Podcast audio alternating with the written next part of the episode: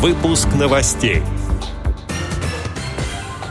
Незрячие и слабовидящие пользователи смартфонов стали участниками конкурса «Словом и жестом».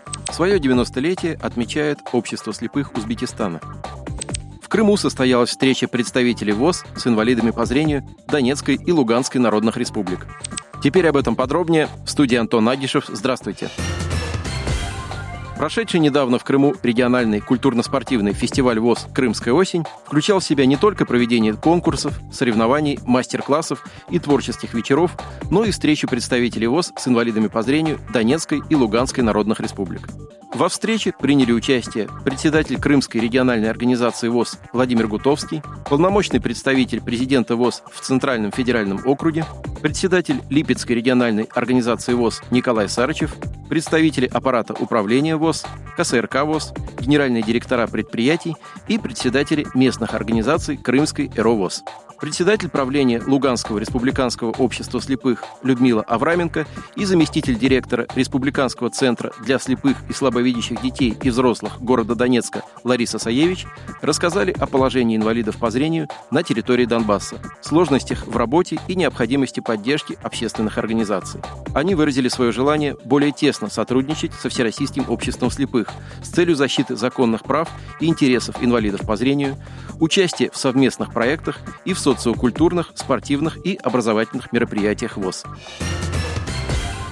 В разных регионах нашей страны проходит отборочный этап пятого всероссийского конкурса среди незрячих и слабовидящих пользователей мобильной техники словом и жестом.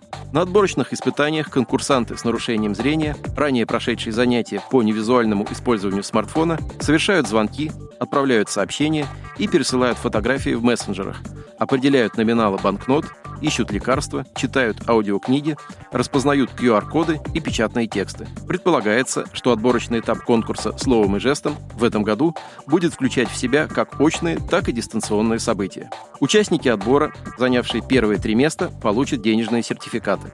Победители же представят свои регионы в финале конкурса, который пройдет в Нижнем Новгороде.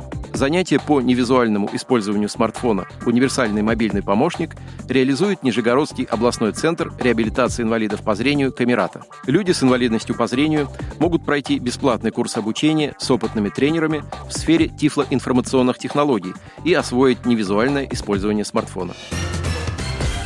В этом году свое 90-летие отмечает Общество слепых Узбекистана. Мероприятие, посвященное этой знаменательной дате, проходит в Ташкенте с 25 по 30 сентября. В них принимает участие делегация Всероссийского общества слепых во главе с президентом ВОЗ Владимиром Васильевичем Сипкиным. В состав нашей делегации входит генеральный директор КСРК ВОЗ Владимир Петрович Баженов, заместитель главного редактора радиовоз Марина Сухарькова и другие. Приглашены также представители обществ слепых Беларуси, Таджикистана и Кыргызстана. 25 и 26 сентября состоялись встречи гостей и участников праздничных мероприятий. Подробности слушайте в ближайших выпусках программы «Актуальный репортаж» на Радио ВОЗ. Отдел новостей «Радио ВОЗ» приглашает к сотрудничеству региональной организации. Наш адрес – новости собака ру. О новостях вам рассказал Антон Агишев. До встречи на Радио ВОЗ.